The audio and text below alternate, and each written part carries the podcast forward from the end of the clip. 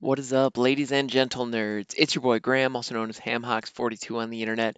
And today, uh, it's the final day of Ikoria spoilers. It's been a wild ride, guys. Um, it- but we're here, finally here. We have seen the whole set.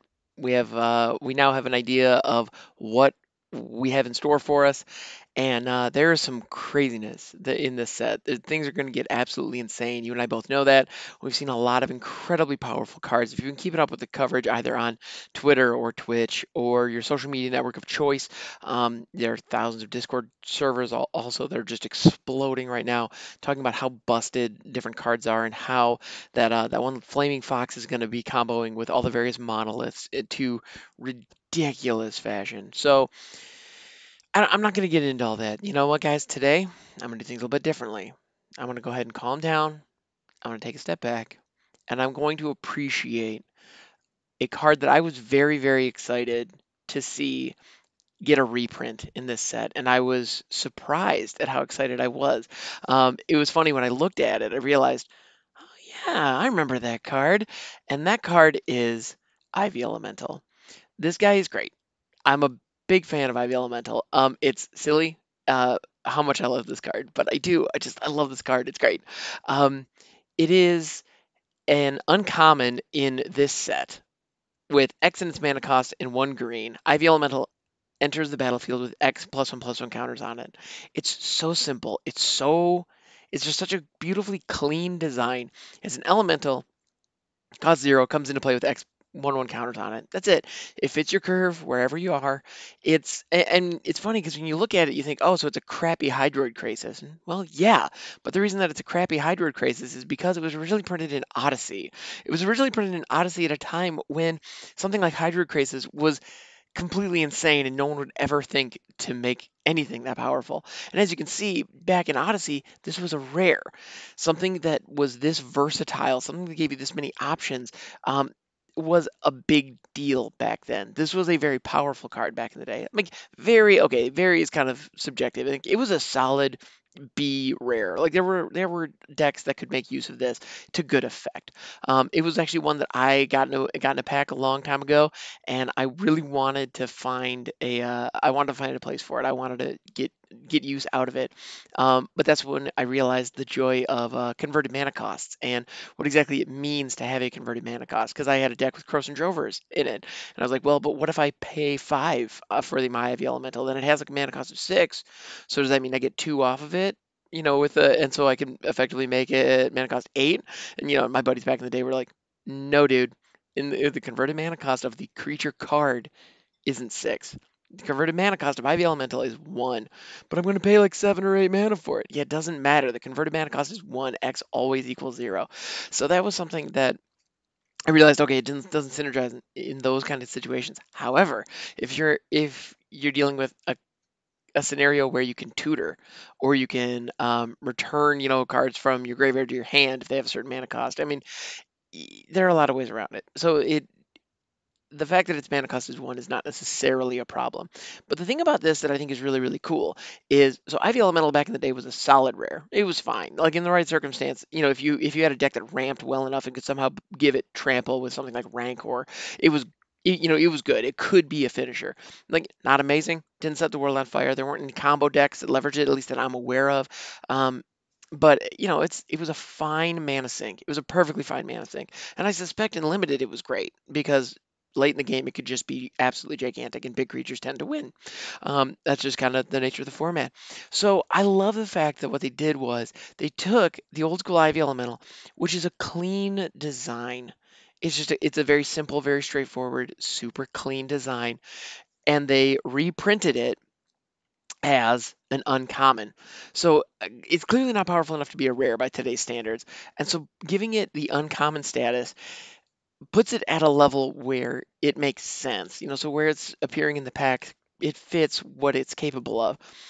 But Ivy Elemental has another aspect, another element of its um, its very nature as a card that makes it an amazing creature to mutate onto.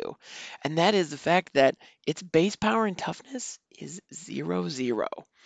And the power and toughness that you bestow upon it is in the shape of plus one plus one counters. That way, whenever you mutate a creature on top of it, you're getting the mutate trigger of the creature that you're mutating onto it, plus all of the counters. So if you are in a deck that is running mutate, what you can do is add Ivy Elemental as your base, as a creature that just fits at the bottom. And because then what ends up happening is if it's early in the game and you get it down on turn two, okay, you have a one-one you can slap mutations onto. It gives you that foundational base. And then when you when you slap a let's say you mutate a three-three onto it, well, you put that three-three on top and it gets a plus one plus one counter, so all of a sudden it's a four-four. Like you've just gotten a four-four on in that would otherwise be a turn uh, a three three because you mutated it onto an Ivy elemental. If the Ivy elemental comes out on turn three, all of a sudden it's going to have two counters on it. So that three three that you mutated top of it is all of a sudden a five five, etc. etc. etc. Now, could you do all of these things with cards like Hydroid Krasis or some of the other Hydras that are out there? Yes, you absolutely can. But those cards aren't available in the Ikoria set. So you're not going to get them in limited. So if you're running any kind of mutation shenanigans in draft or in sealed, mm, keep an eye on this guy. It's going to be a phenomenal base. Plus, something like Hydroid Krasis, you are penalized for playing it early. So if you actually throw it at on turn three, so it, it's it's kind of a mixed bag because all of a sudden Hydroid Krasis becomes better in the early game because you can mutate onto it later. So that's great. Whereas right now, if you don't have a lot of mana to pour into that X, you're not getting the maximum value because you're not drawing as many cards and you're not gaining as much life. Well, with Ivy Elemental, you don't have any of those concerns. You just need a creature. The other thing that's kind of cool is in those Simic situations, um, keeping mana up. If you don't have a huge board state where you don't have a huge amount of mana available to you yet, which in Simic you will very quickly. But if you don't, all of a sudden Mutate gives us an option. Um, it, it gives us something to do with these creatures and a reason to play them early so that you can curve out. And Ivy Elemental just fits your curve wherever you are. It fits the curve. It's just the cleanest, most simple version of that. And in these crazy times, as we're looking at all of these tricolor fetchable lands, and we're looking at the ultimatum cycle, and we're looking at these enchantments that allow you to stock your graveyard and use it for mana, like it's looking at everything that we're seeing in this set. Oh, not to mention commanders and standard are now now a thing. Like and frickin' Godzilla. As if this wasn't crazy enough, we even have Godzilla. So when I was looking through the spoiler pages, racking my brain, trying to understand what is happening right now, like it's chaos. I love it. Don't get me wrong. Like I'm, I'm really enjoying this pretty good level of chaos. I'm enjoying it now. Tune into my stream in three months when I get beat again by, you know, whatever companion coming out of the sideboard out of nowhere. Like yeah, just watch. It's gonna be bad. Um, you know, the next time you you know the, the fifth time somebody dirge bats me, I'm gonna like lose my damn mind. But um, anyway, sorry. But that is all to say, like when I was looking through all of this stuff, all this crazy nonsense, and trying to understand what is happening here, as I was looking through this page, I saw my old friend Ivy Elemental just saying, "Hey, what's up, buddy? It's gonna be okay." I'm like, dude, Ivy Elemental, you were always there for me. And it's like, I know, dude. I was always in your collection. You never did find a deck for me then, but don't worry. There's a place for me now, and it's going to be okay. There's a place for simple, straightforward, clean design, even in the midst of all of this chaos. I'm not going to be the bomb you want me to be, but that's okay. I can be the role player. I can be a great role player here. Just trust me. Trust me, Graham, we're going to do this. You and me together. I'm like, thank you, Ivy Elemental. Thank you. I missed you. And Ivy Elemental was like, I miss you too, buddy. Let's do this. Yeah, so I'm excited. I cannot wait. Honestly, me and Ivy Elemental, we are going to just mm, in with um with Leaf in hand, we are going to go skipping off into the sunset, and then I'm going to mutate the piss out of that Ivy Elemental and turn it into all kinds of weird stuff. I can't wait. Like, seriously, I think this card is going to be an absolute bomb in Limited. Maybe not bomb, but it's going to be a rock solid card in Limited that fits into a lot of strategies. And at the end of the day, it can just be whatever you want it to be. Like, I think this card's great. Like again, is it better than Krasis? Absolutely not. But Hydroid Krasis is a mythic. It'll cost you thirty dollars. Ivy Elemental is going to cost you five cents, and well, it's going to cost you fifty cents probably when it's all said and done. And you're going to be seeing it show up in sealed and in draft packs. So, all in all, I feel like Ivy Elemental is an excellent mutation base, and it fits the set.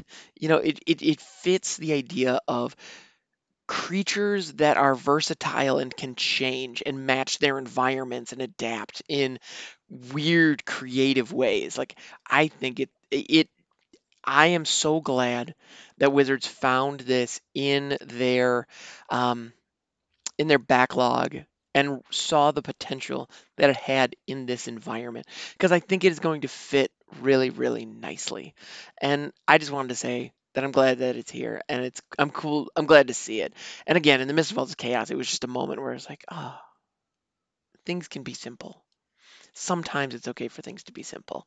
Um, yeah. So thanks so much for hanging out, guys. This has been a little trip down memory lane with Ivy Elemental. Um, yeah, and I just I appreciate your time. Thank you so much for hanging out. You guys are the best. Um, also, a little bit of housekeeping. In the past, I've been really focusing on making sure that this show comes out every single day. Um, Overthinking MTG. I um, and my um, my life has gotten kind of hectic. I've got a lot of things going on. So if I'm not able to make this uh, podcast every single day, please bear with me. Um, after now that Ikoria spoilers are done, we're going to be going back to our format of doing a random card every day, and uh, I will continue to put them out as I as I'm able. I'll also continue to try to bank some, um, but there may be a few days here and there where I do miss an episode, and if that's a problem, I do apologize. Um, thank you so much for caring. That means the world to me. Um, but I will be back keep uh, keep on subbing. Um, if you're getting this wherever you get your podcasts, it's also available on YouTube. Go ahead and uh, you know please subscribe over on YouTube. It would be phenomenal.